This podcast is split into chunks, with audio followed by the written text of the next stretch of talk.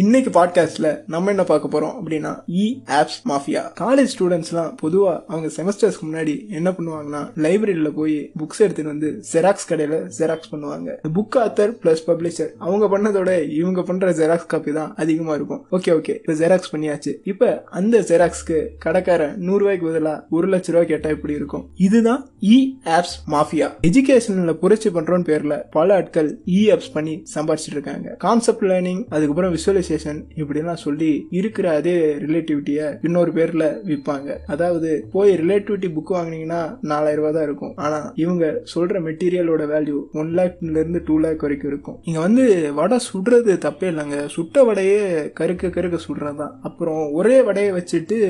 ஆயிரம் பேர் லட்சம் பேர் கோடி பேர் சேர்ந்தாலும் அந்த ஒரே வடையை எல்லாருக்கும் பங்கு